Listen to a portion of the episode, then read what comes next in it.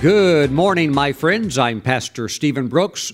Welcome today to our online, internet, around the world church service, and I'm so happy that you are here today. I believe God's Word, which is loaded with power, is able to empower you to do what He has called you to do and to be the person that He has called you to be. Woo! Praise the Lord.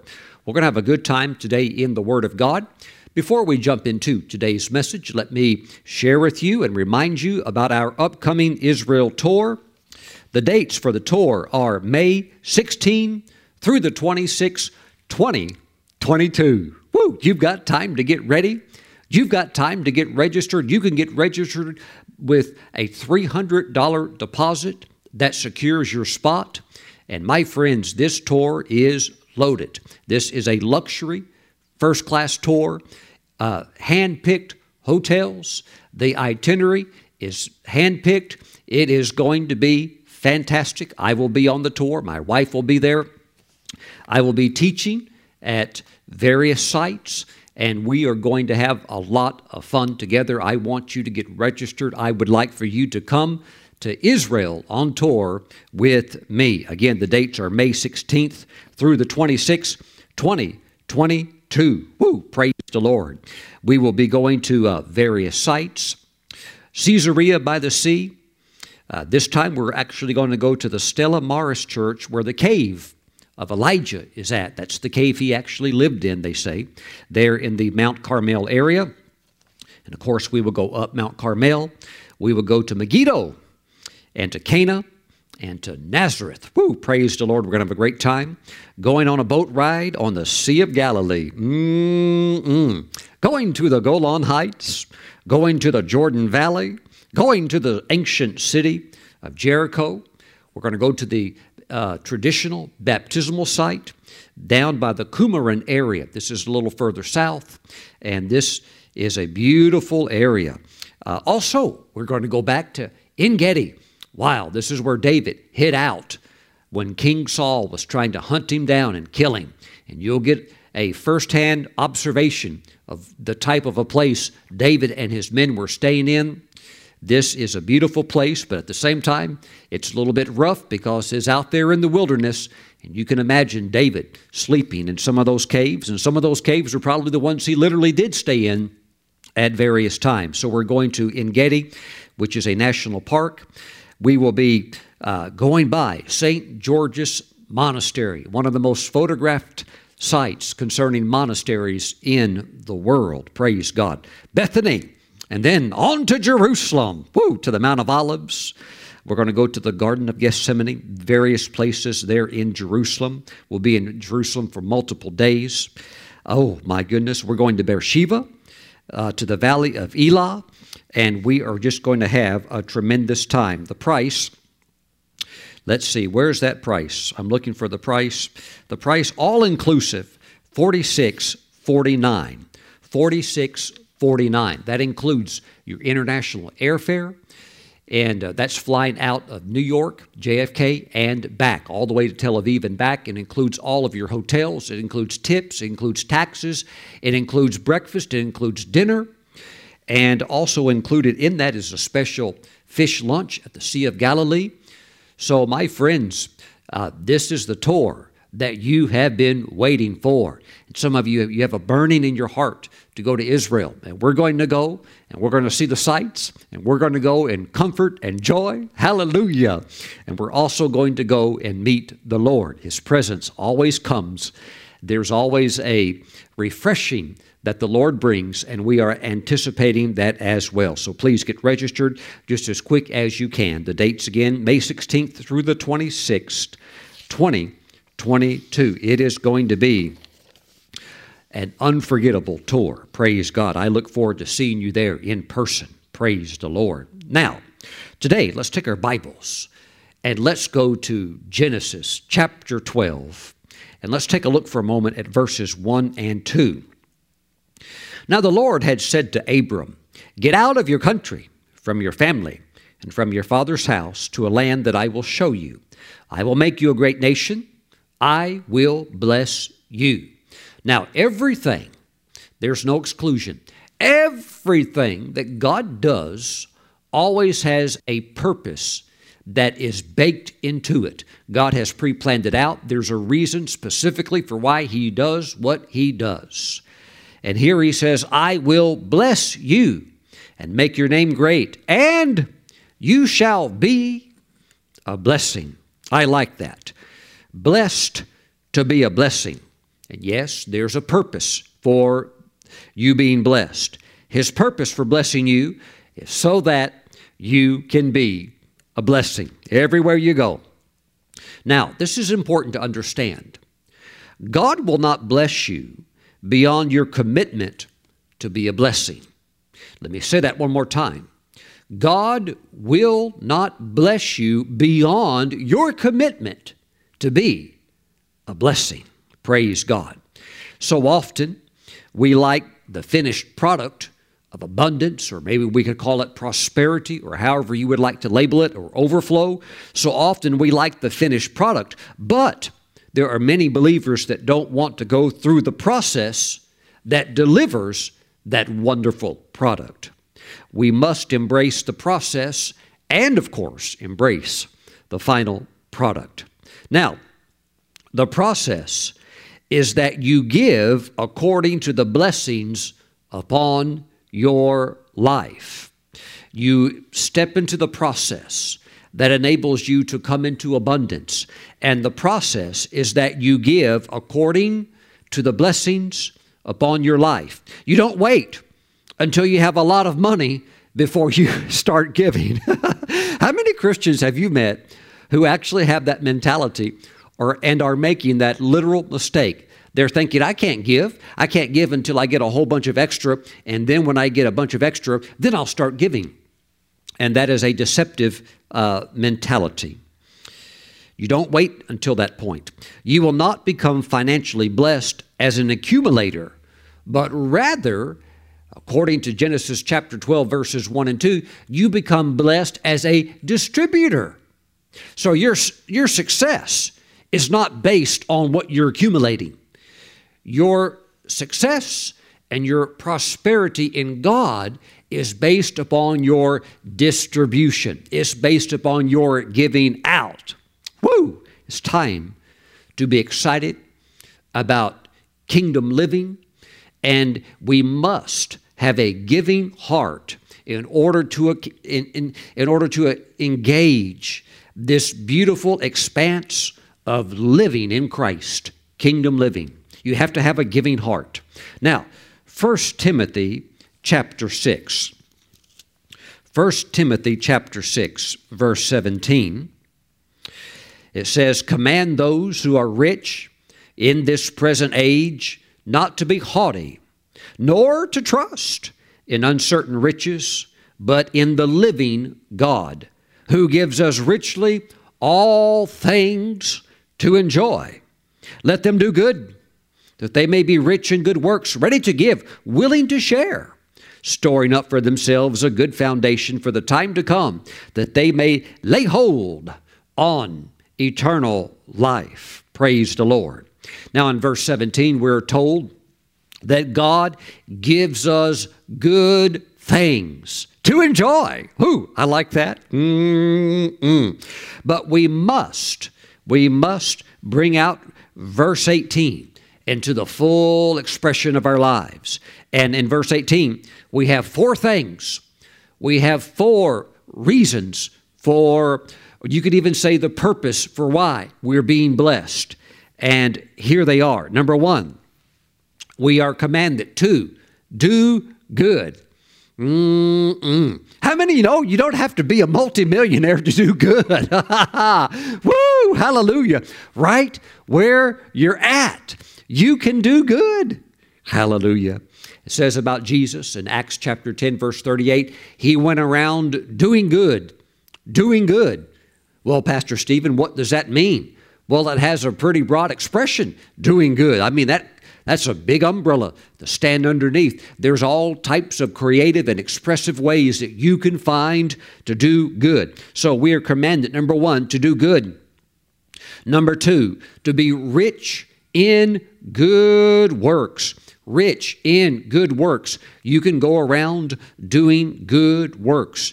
They don't have to be things like building a skyscraper. They can just be these good works that you see, something that you can do, something that you can touch, it's something that you can put your heart into, and you can be a blessing. So we do good. We are going about being rich in good works. And number three, we are told to be ready to give ready, not reluctant, not, oh, oh, I've had about enough of that. No, ready, ready, woo, to give. Mm-mm.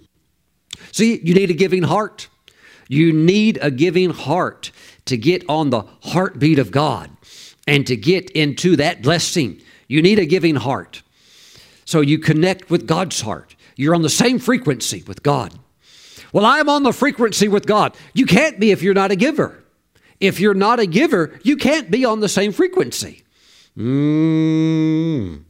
Ready to give, willing, willing to share. Pastor Stephen, I want the whole pie. No, no, you get two slices. We're going to give you a double blessing, but the rest, the rest we're going to share. Praise God. We are distributors. We're not trying to just grab everything. Grab, grab, store, grab you know, hoard. No, no. We are told to do these four things do good, be rich in good works, ready to give, willing to share. In other words, you're being blessed to do these four things. You're being blessed to be a blessing. Oh, yes. Yes, verse 17 God gives us richly all things to enjoy. Oh, you'll have plenty to enjoy. But, but as you look around, you see the work of the kingdom. As you look around, you see you see you sense the heart of God and you see certain things, certain things that you must respond to through these four steps of doing good, being rich in good works, ready to give, willing to share. Now, when you work this process of having a giving heart and being involved in these biblical instructions, it will carry you, hear me today, it will carry you into unlimited blessing. Mm-mm. Not something with a restriction, not something with the ceiling that says you can only go this high and that's it. You've tapped God out. God's done. No, no. You work these principles and you step into this kingdom process of living, which is a heart of giving. My friends, it'll carry you into unlimited blessing. Mm-mm.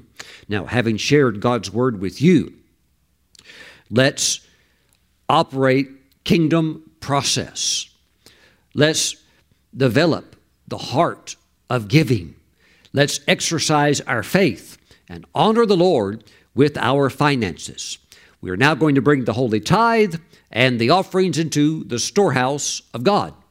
Tithing is the systematic giving of 10% of all of your increase to the Lord. And we're instructed to do that in God's Word. We are staying with His principles, we are staying with kingdom process.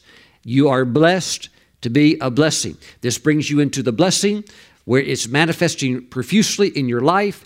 You're carried into overflow, and it gets greater and greater and greater and greater, even into, into the field of unlimited blessing. So let's honor the Lord with the tithe, and let's sow seed Let's bring in offerings and honor the Lord in that category as well. Now, if you prefer to mail in your tithes and offerings, please send them to Stephen Brooks International, P.O. Box 717, Moravian Falls, North Carolina. The zip code here is 28654. Again, Stephen Brooks International, P.O. Box 717. Moravian Falls, North Carolina, 28654. If you would like to bring the tithes and offering in online. You can do so at the ministry website, stephenbrooks.org. There's a link on the homepage that says Give. It has a red heart on it. You can click on that and you can bring your tithe and offering in from anywhere in the world, day or night, into the storehouse of the Lord. You could do so electronically. Praise God. Thank you for your giving. Thank you for your giving. Father, bless your people. We thank you that as you brought Abraham into full supply into overflow. We thank you that we are the seed of Abraham, and I see you lifting your people up where they have great empowerment to bless because they are blessed and they have great ability to extend that blessing because they have more than enough. Father, bless your people in Jesus' name. Amen and amen. Praise the Lord today. Glory to God. Well, my friends, today I felt led of the Holy Spirit to talk about the subject taste and see. And this will be in the category of a continual study of the goodness of God. And we want to examine this today in the light of God's Word. And let's do so by starting today in Psalm 31, verse 19. This has been a key text for us as we have been looking at the goodness of God. And we're going to begin today from that same portion of Scripture. Now let's pray. Heavenly Father, as we go into your word, we ask that your Holy Spirit would illuminate the Scriptures and that our thinking, our thought processes would be in harmonization with your word, which is also your will for our lives. Thank you, Father. Let the light be bright. Let the eyes of our heart see it. We thank you. In Jesus' name we pray. We all agree and say, Amen. Praise God. Psalm 31, verse 19. Oh, how great is your goodness! God is a good God. His goodness is legendary. Mm-mm. It's great. It's not just like average, it's great goodness. How great is your goodness, which you have laid up, which He has reserved, which He has kept stored up just for us, just for you in this end time generation, which you have laid up for those who fear you, which you have prepared for those who trust in you in the presence of the sons of men. What has been laid up my friends, is now being released into your life. Mm-mm. Keep your mind on the goodness of God and how great that, that goodness of God is. I want you to be meditating on God's goodness. I want you to be meditating on the fact that it's for you and that it is being released into your life. There are many different things right now that are competing for your attention that are competing for what it is that you're thinking about. And God, through the instruction of the Holy Spirit, wants you to be thinking about the beautiful goodness of God flowing in your life.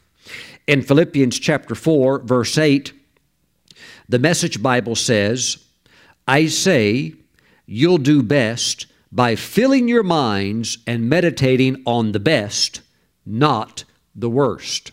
Again, the Message Bible says, I'd say you'll do best by filling your minds and meditating on the best, not the worst. I'm aware, like I'm sure you are too, of all the negative, crazy things that are going on out there in the world and in our nation today.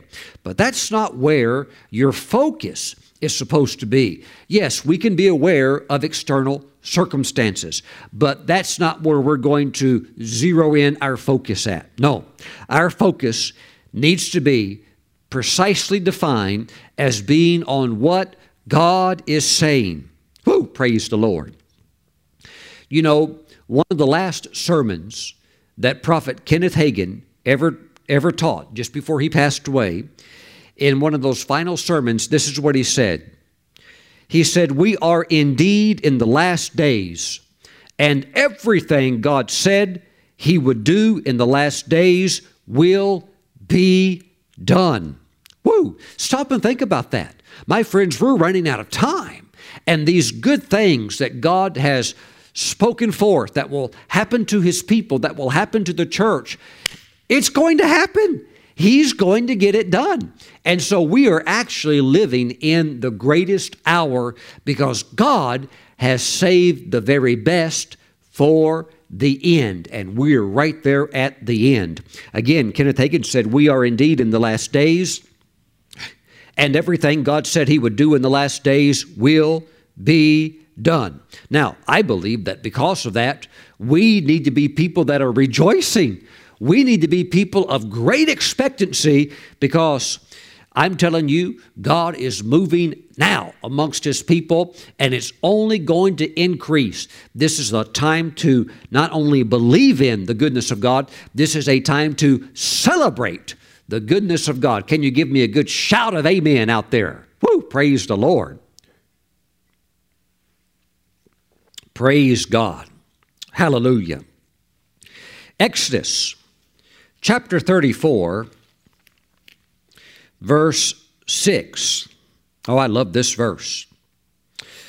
And the Lord passed before him, that would be Moses, and proclaimed, The Lord, the Lord God, merciful and gracious, long suffering, and abounding in goodness and truth. God is abounding in goodness now, that word abounding in the Hebrew means more than an adequate supply of goodness. It means more than what would be an adequate supply. It is an abounding supply. It can also be translated as inexhaustible goodness. Well, Pastor Stephen, God's been very, very good with previous generations. He's just run out of steam now. No, God's got plenty of goodness, and He has actually kept the best for the end time generation, and it is being released now. It has been held for a very timely season. We are now in that season. The goodness of God is being released, and it is coming in an inexhaustible measure. Mm-mm. The Lord, the Lord God, abounding in goodness. Say it with me. The Lord, the Lord God, abounding in goodness. Woo! Praise the Lord. When you are convinced of God's goodness, it becomes a part of your belief system. Woo! I need to say that again. When you are convinced of God's goodness, it then becomes a part of your belief system. And when you believe it, then you will speak it. And that's exactly, my friends, what we saw David do in one of the most beautiful Psalms in the Bible. And that would be Psalm 23. And let's go directly to verse 6. He says, Surely.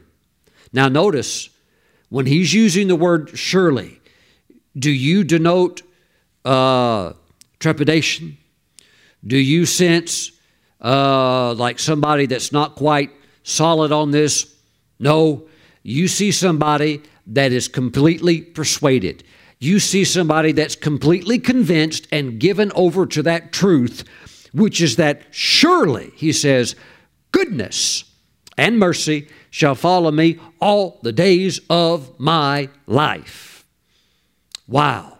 And you need to have that mentality where you are absolutely convinced that surely, with no doubt, surely, with great certainty, goodness is following you everywhere you go. Now, it comes in a tandem, it comes in, a, in, in, twins goodness and mercy.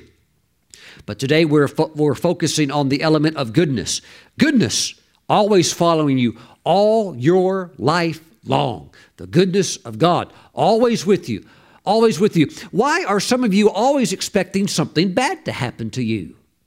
Where is that thought process originating from? It's not coming from God, it's not coming from His Word. You need to let your doctrine and your theology you need to let it be based on the Word and not on some experience you had when you didn't know the Word. I've had bad things happen to me before. And when I look back at many of the things that happened, it happened because I permitted it. Why did you permit it, Pastor Stephen? Because I didn't know any better. I didn't know my authority in Christ. I didn't know the goodness of God or that God had a good plan. And so I was a little bit just open to whatever happened. And if you're open to stuff like that, you're like the person that goes to bed at night just trusting and hoping that everything's okay and so you don't lock your door. Trust me, if you don't lock your door, there is something that the enemy, there's something that a thief just senses and picks up. Hey, I think over there is just an easy target. And you know what? If you don't lock your door, you are an easy target. Maybe you can get away with that for a while. I remember growing up in rural Mississippi, my grandmother never locked the door. My grandfather never locked the door. Now, they lived way back in the woods and the nearest neighbor who was quite some distance away, they knew the neighbor way over there, and then they knew the neighbor way back over on the other side, and then there was a sawmill way back on that other end, and back over there they knew who had that. So they kind of all knew each other, and it's not like you really had drifters or strangers driving down deserted long country roads, you know, you know, uh, dirt roads at that. So everybody knew each other. So back back in that era, you maybe could get away with something like that, although I still kind of thought it was strange. I, I thought, well, I, I, think if it were me, I'd lock the door, but that was just back then. But how many of you know today, you probably should lock your doors? Well, I trust God. Well, I do too, but God's not going to lock the lock on your door. He leaves that up to you. He leaves that up to you. He leaves the exercising of authority up to you, even if He's delegated it to you. It's up to you what you do with it or don't do with it. So you need to use the authority that God has given you. And so when you start walking in the light of God's Word, you realize that God is good. He has been good all the time. He was actually trying to help you. When, when you didn't know certain things, He was trying to give indicators, He was trying to give signs as much as He could. He's not going to violate your will or override you. In other words, he's not going to step in and shout, hey, don't do that. He's given you free choice, which is also the freedom to get in here and study and find out what's rightfully yours. Mm-mm. Thank you, Jesus. But my friends, as you begin to walk now in the illumination of God's Word and understand that He's good, He's good you'll see that goodness is coming along with you everywhere you go. It's, it's just God's goodness is at every hand. Some of you, bless your hearts, you think that if you actually make the full commitment to serve God, that He's going to send you to Antarctica. And you hate you hate freezing weather, and you think, well, if I really surrender to the Lord, He's going to make me do something that I don't want to do. Now, who in the world told you something crazy like that? Where is all of that bizarre level uh, of like retreating back from God because you don't want to get close to Him because because you think He's not good? My friends, when your heart is surrendered to Him and you are sold out to Him and you are living for Him with all of your heart, He actually has nothing but good plans for you. He's, he's even sensitive to what you like. He's not going to send you somewhere you don't like. And even if, if, if it were His plan to send you there, that, that liking it and loving it, suddenly it's, it's given to you. It's given to you, and you would like it. You really would. You really, you really would. He's not trying to make anybody miserable. He is a good God. Let the Word of God liberate you today from thoughts that would keep you from getting close to God. Because if you think, well, if I get close to God, He's, my, he's liable to send me off to Mongolia to be a missionary. All of that crazy way of thinking comes out of a lack of understanding the goodness of God. Mm-mm-mm. Praise the Lord. He's good, good, good. Surely goodness and mercy shall follow me all the days of my life. And let me tell you this it gets better as you continue the journey. It gets better. The goodness gets richer and thicker and more apparent the longer you walk with the blessed Savior. Mm-mm. And I'm here to tell you today that that goodness will be with you. God's goodness will be with you every single day of your life until your life on earth is done. Praise the Lord.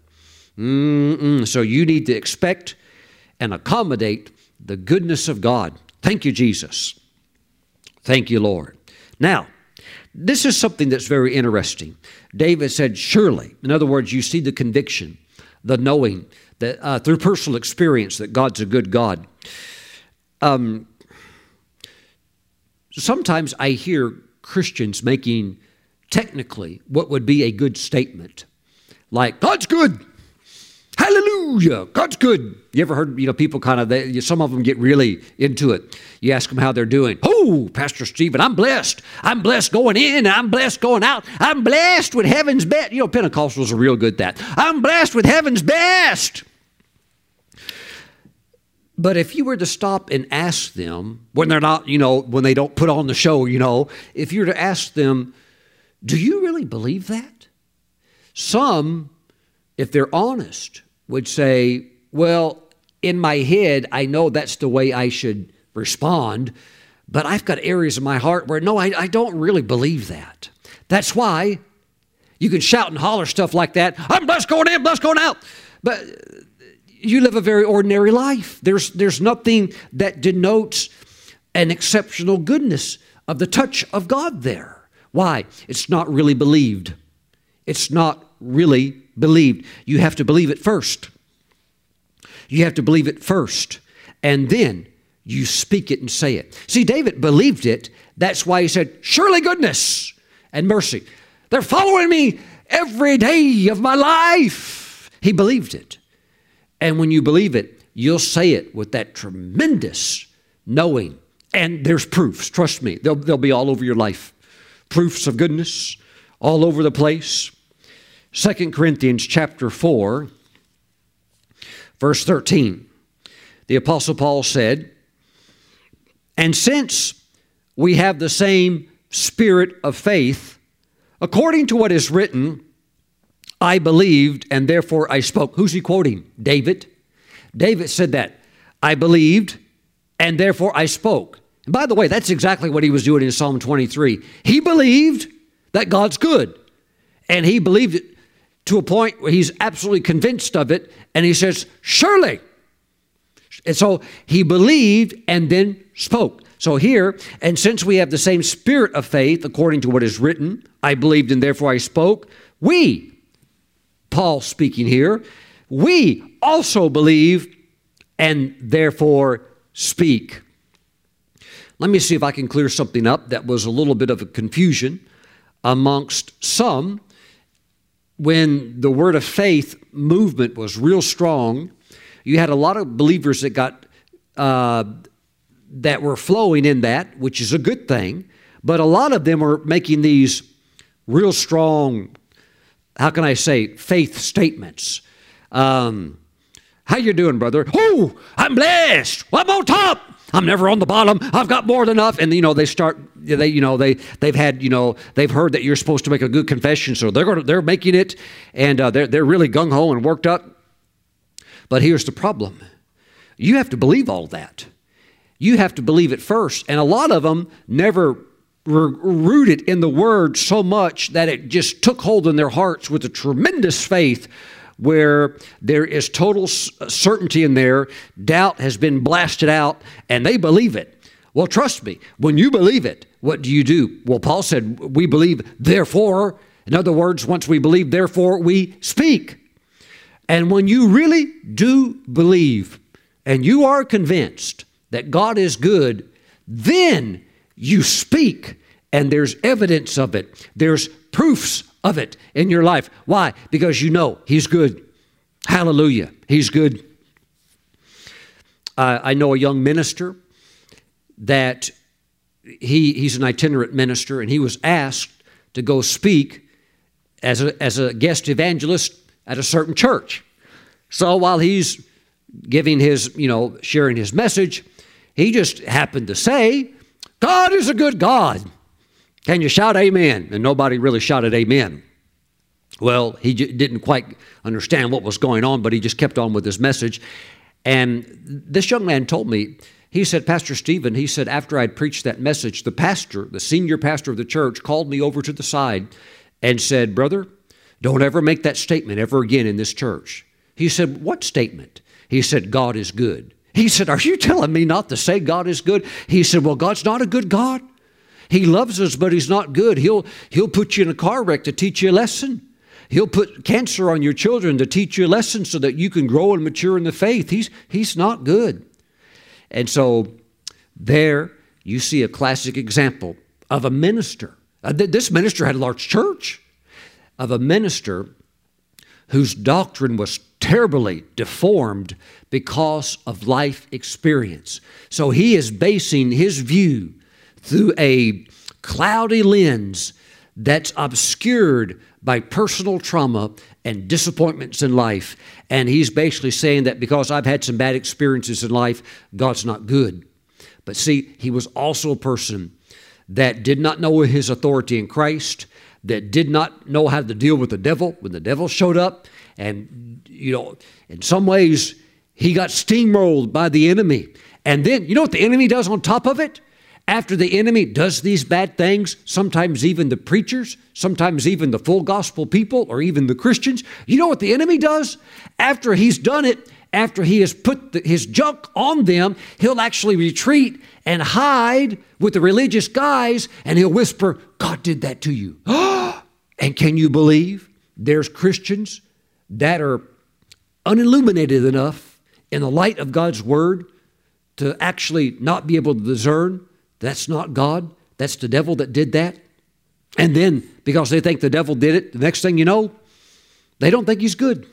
They don't think God's good. So I'm here today to say from this pulpit that God is good. He is absolutely, completely good. Woo, hallelujah. So don't run away from him, run to him. Because the closer you get to him, trust me, you're getting around the, the universal core of goodness. Woo, hallelujah. and if you had had some bad times, you get close to the Lord, He'll bring healing into your heart. And He'll even, when you release that bitterness and stuff like that, that frustration, and you repent of it, He'll heal you. He'll even restore joy back into your life. Well, Pastor Steve, I made some really wrong decisions. Well, He can bring healing and restore complete joy back into your life. That's how good He is. Praise God. So, yes, we want to have strong confessions of faith.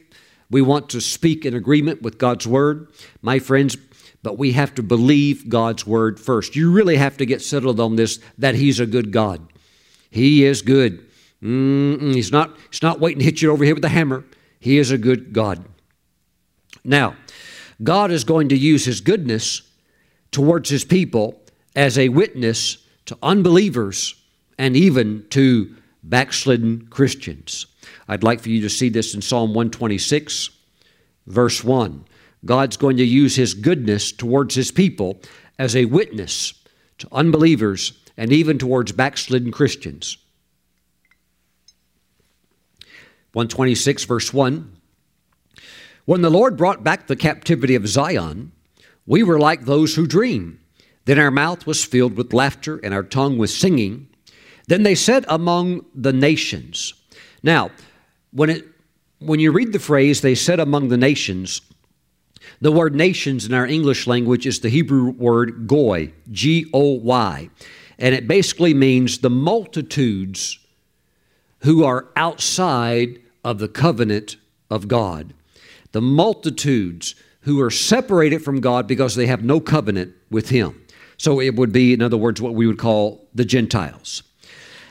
It says, Then our mouth was filled with laughter and our tongue was singing. Then they said among the, among the nations, in other words, the unbelievers, those away from God, the Lord has done great things for them. Talking about God's people, the Lord has done great things for them. Then the psalmist goes on to say, The Lord has done great things for us, and we are glad. Praise the Lord. God is going to put His goodness, His touches of goodness upon your life, and it will be as a witness to those that don't know the Lord. And it will be used as conversation starters, it will be used as touch points where you have an opportunity to share God's goodness with them so that they can come into the goodness of the Lord and, of course, come into salvation. We also see this in Romans chapter 2, verse 4. Or do you despise the riches of his goodness, forbearance, and long suffering, not knowing that the goodness of God leads you to repentance? Let me say that again. Not knowing that the goodness of God leads you to repentance. The Passion Translation says, in reference to God's goodness here, it says, it's meant to melt the heart. The goodness of God is meant to melt the heart. Whoo, praise God. I see hearts thawing out right now because you're seeing that God loves you, cares about you, and He has a good plan for your life. Praise the Lord. When they see God's goodness on your life, it is designed to melt their heart. The message translation says that God's goodness leads us into a radical life change. Think about that. And that's a good translation. It's it is a paraphrase translation, but he's pulling from the Greek meaning and the intent of what's being expressed there. And he is saying that God's goodness leads us into a radical life change. And I believe for many of you, you're going to start thinking differently as you realize that God loves you and that He's good and that He's good to you all the time. Praise God. So, God's goodness leads us into a radical life change. So, ask yourself this question Do you really just want to be mediocre or average, or maybe we could say normal or even subnormal? Do we want to just be like that? I don't believe so. I believe that God greatly desires to distinguish you with His goodness. I want to say that again, real slow. God wants to distinguish you with His goodness. He's going to, he's going to cause you to stand out because His goodness is so strong upon your life. And this would be even a radical goodness. I'm talking about radical goodness, not just normal goodness. Now remember, God's goodness is described as being great, as being abounding, as being inexhaustible. And so this really is a radical, extreme goodness. And God's going to let that touch you and be displayed in your life. Get ready, my friends. Get ready for this. Woo, praise the Lord. Hallelujah. God's going to do such an amazing work in your life that you'll be able to look at your life and say, I live a radical Christian lifestyle. I live an extremely good life that glorifies the Lord and draws others to Him. Mm-mm. Thank you, Jesus. Glory to God. Let's go to Psalm 34, verse 8. This is one of those beautiful scriptures that's very easy to memorize and very easy to just get it down into your spirit. And I want you to be meditating on this particular verse this week because you're going to see manifestation. This again is verse 8 from Psalm 34. O taste and see that the Lord is good. Blessed is the man who trusts in him. Oh, taste and see that the Lord is good. Have you ever stopped to think that as David wrote this through the inspiration of the Holy Spirit, that this is actually a directive? In other words, this is not something that you just read and oh, you, you just think, oh, that's so poetic, that's very, uh, that's very nice. No, this is a directive. This is something that you're supposed to do. This is something that you're actually, literally supposed to experience.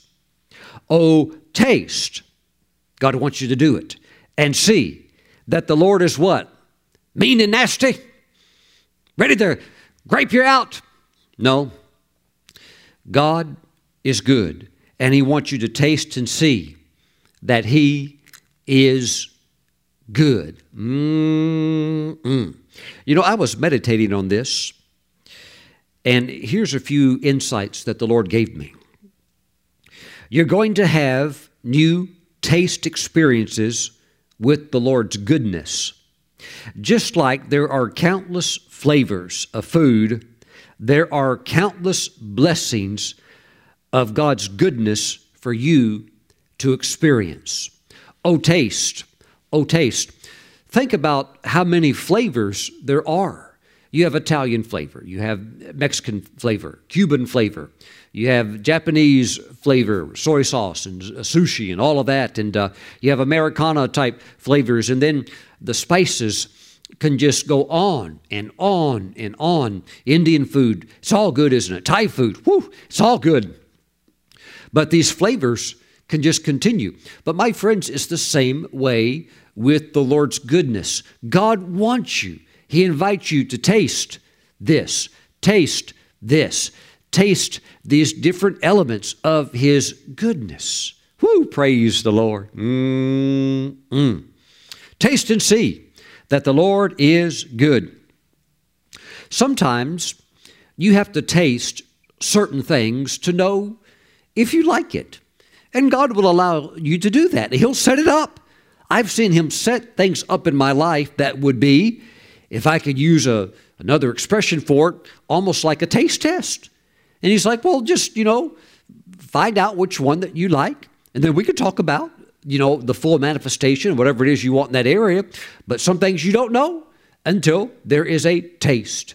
And so if you go to, you know, these various ice cream places, you and you don't really know what is available, you might just want to get some samples and taste.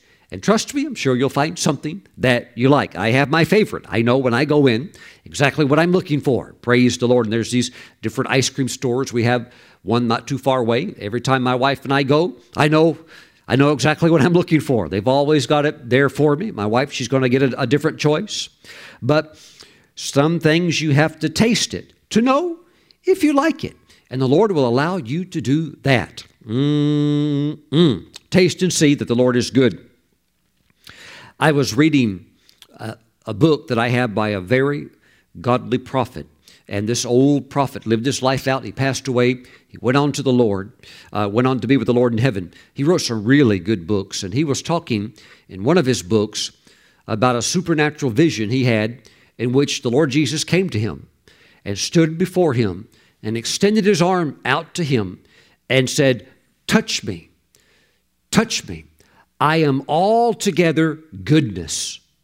And this, this prophet, this man of God, touched the Lord, and he had the sense that within the Lord there is not one speck of evil, there is not one thing of him that could harm you or ever do you wrong. He is altogether goodness. Woo, praise the Lord.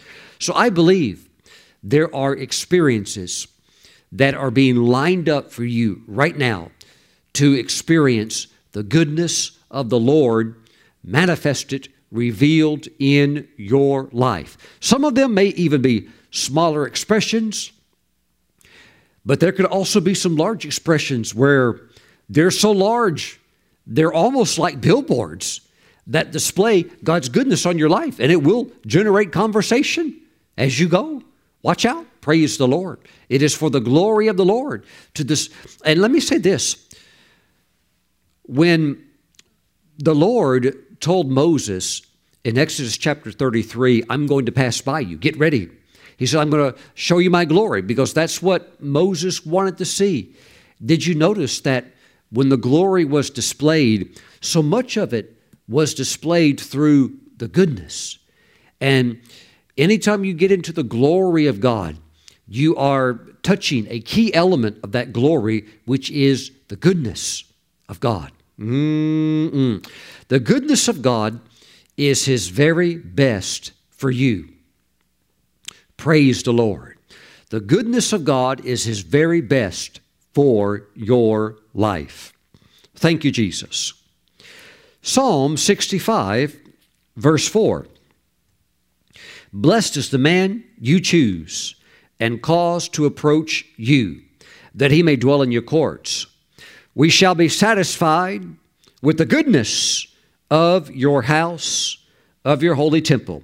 We shall be satisfied with the goodness of your house. The word satisfied in the Hebrew, it means to supply fully until no more is needed. Again, that word satisfied means to supply fully until no more is needed. I'm here to tell you today that good things from God are on their way to you, and you need to be expecting them. You need to be celebrating the goodness of God, rejoicing in the Lord in His goodness. Woo! Hallelujah! Praise God. And delighting in His ways. I see beautiful manifestations of the goodness of God coming into your life. Look, don't ever let the devil come in there and put a wedge between you and the Lord. He loves to try to do that. And one, one of the most successful ways that I see him do that to, to Christians is by trying to give doubt that God is good and trying to give suggestion that, see there, God's not nice. If He were, He wouldn't have allowed that to happen to you. See, God's not good. If He were good, that wouldn't have happened. And He tries to put through the believers sometimes lack of understanding of the Word, He tries to put that wedge of separation. And if He can be successful in that, it will short circuit the goodness of God in that person's life. So you must, you must come close to the heart of God.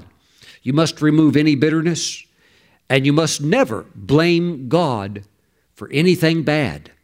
So often, the reason unfortunate things happen to people is because is because the devil did it and the individual did not know how to deal with these dark adversarial forces.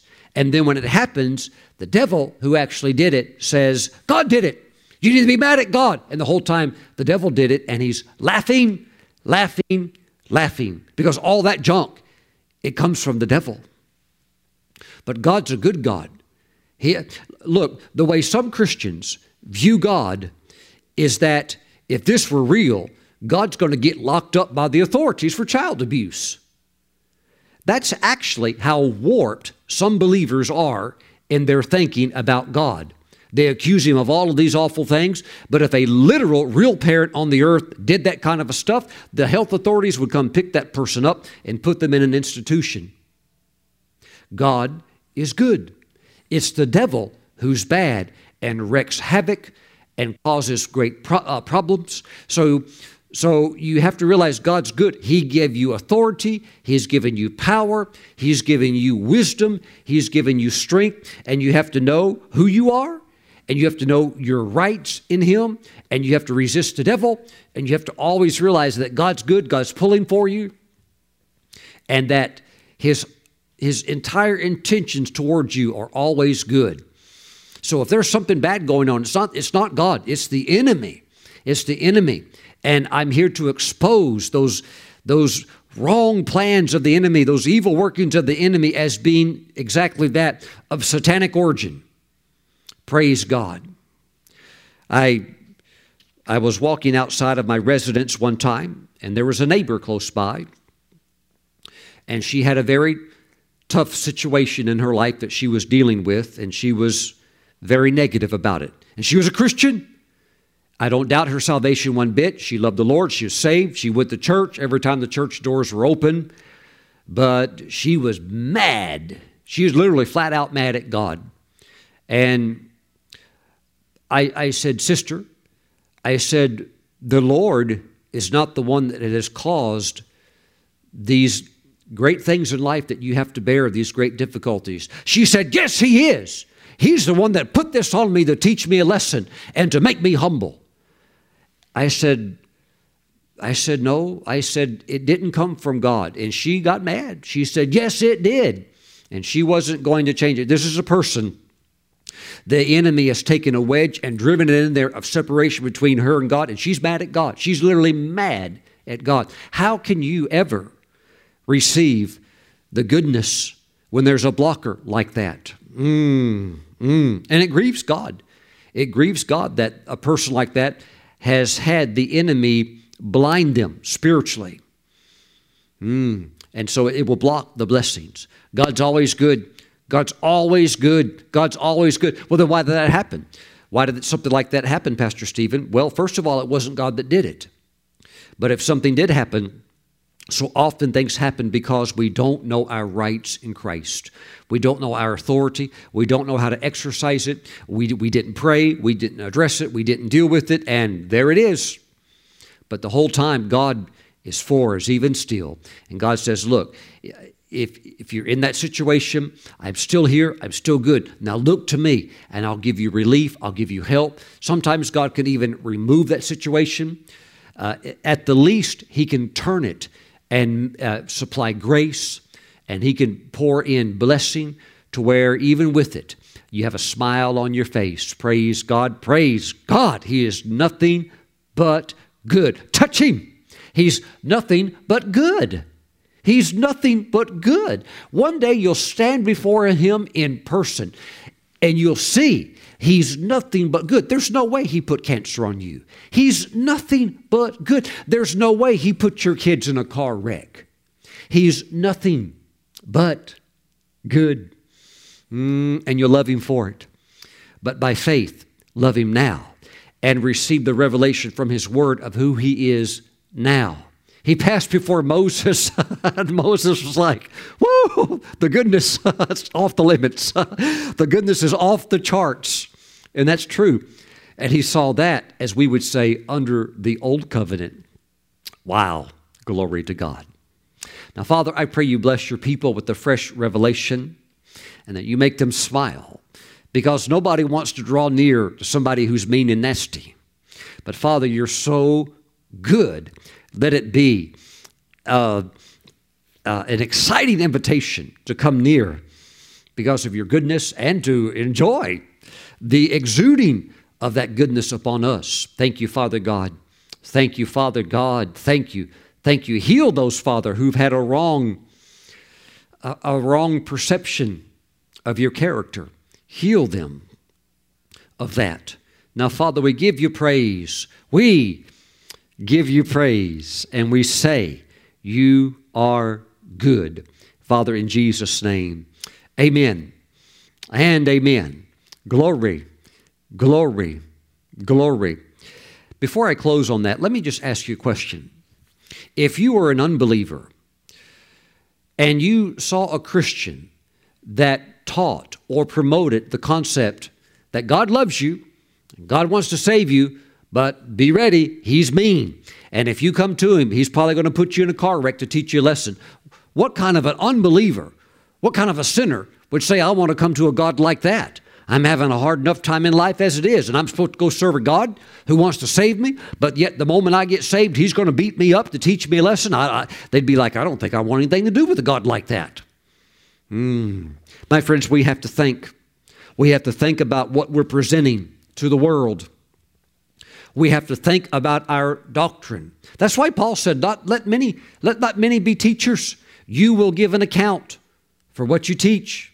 So for a pastor to stand up and say God's not good, he's refuting the, the eternal word of God. And he will have to give an account of that. And, and, and there will be loss of merit, loss of reward, not only for his own life, but he's, he's misdirecting people Mm, mm, mm. Thank you, Lord Jesus. Do you ever notice God's word makes sense? it's not hard to figure out. He's either good or bad. He's good. Praise the Lord. Father, bless your people with your goodness. I thank you. Give them an expectation because it's coming with waves of glory. And so much of that glory can be described as goodness. Waves, waves of goodness coming upon them this year. This year, in Jesus' name, shout, Amen. That means so be it. Praise God. Amen.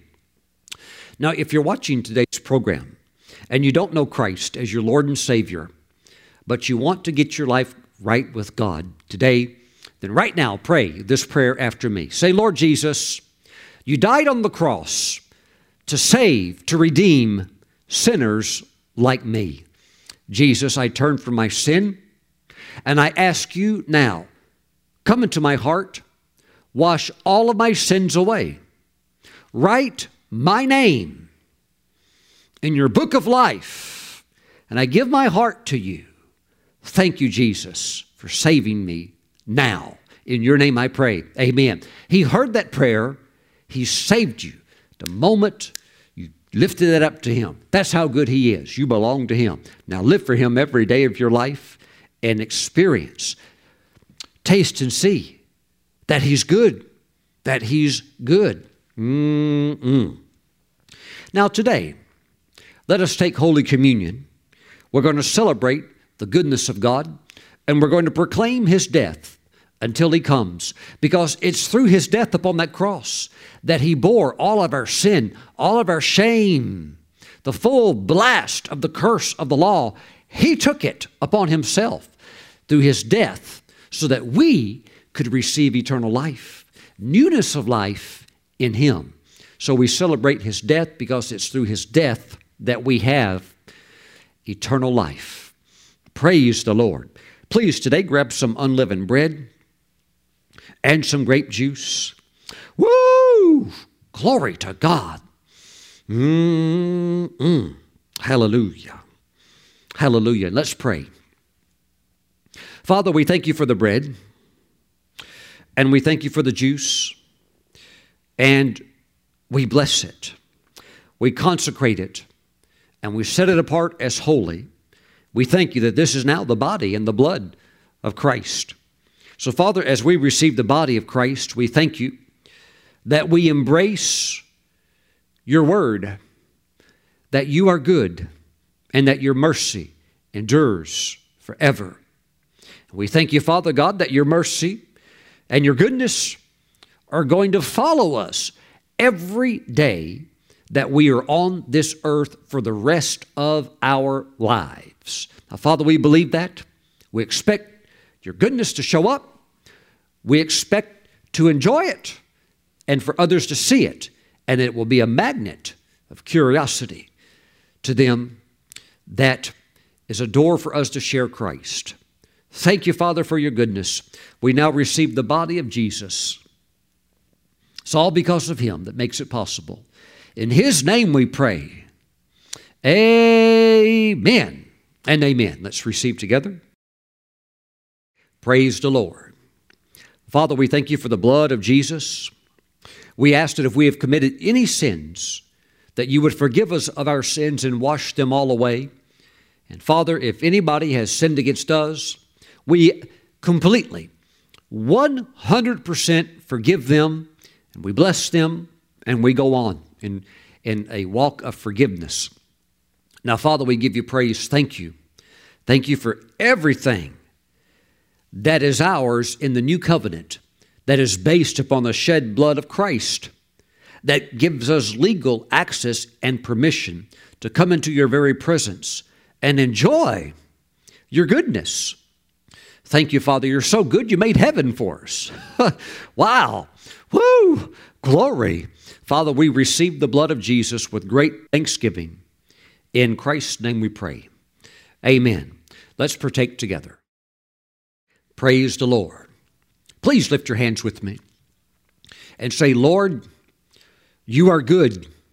Say it like you believe it with all of your heart. Say, Lord, you are good, and your mercy endures forever. Say it again. Say, Lord, you are good, and your mercy endures forever. Praise God. Praise God. Praise the Lord. Now, let us say this together. Surely goodness and mercy shall follow me all the days of my life. See, personalize it. Make it your personal promise. Believe it. Say it again. Say, Surely goodness and mercy shall follow me all the days of my life. The goodness of God will follow you all the days of your life. And it's showing up this week. Expect it, get ready for it, be looking for it, and let it be thick and profuse upon your life. God bless you. Thank you for watching.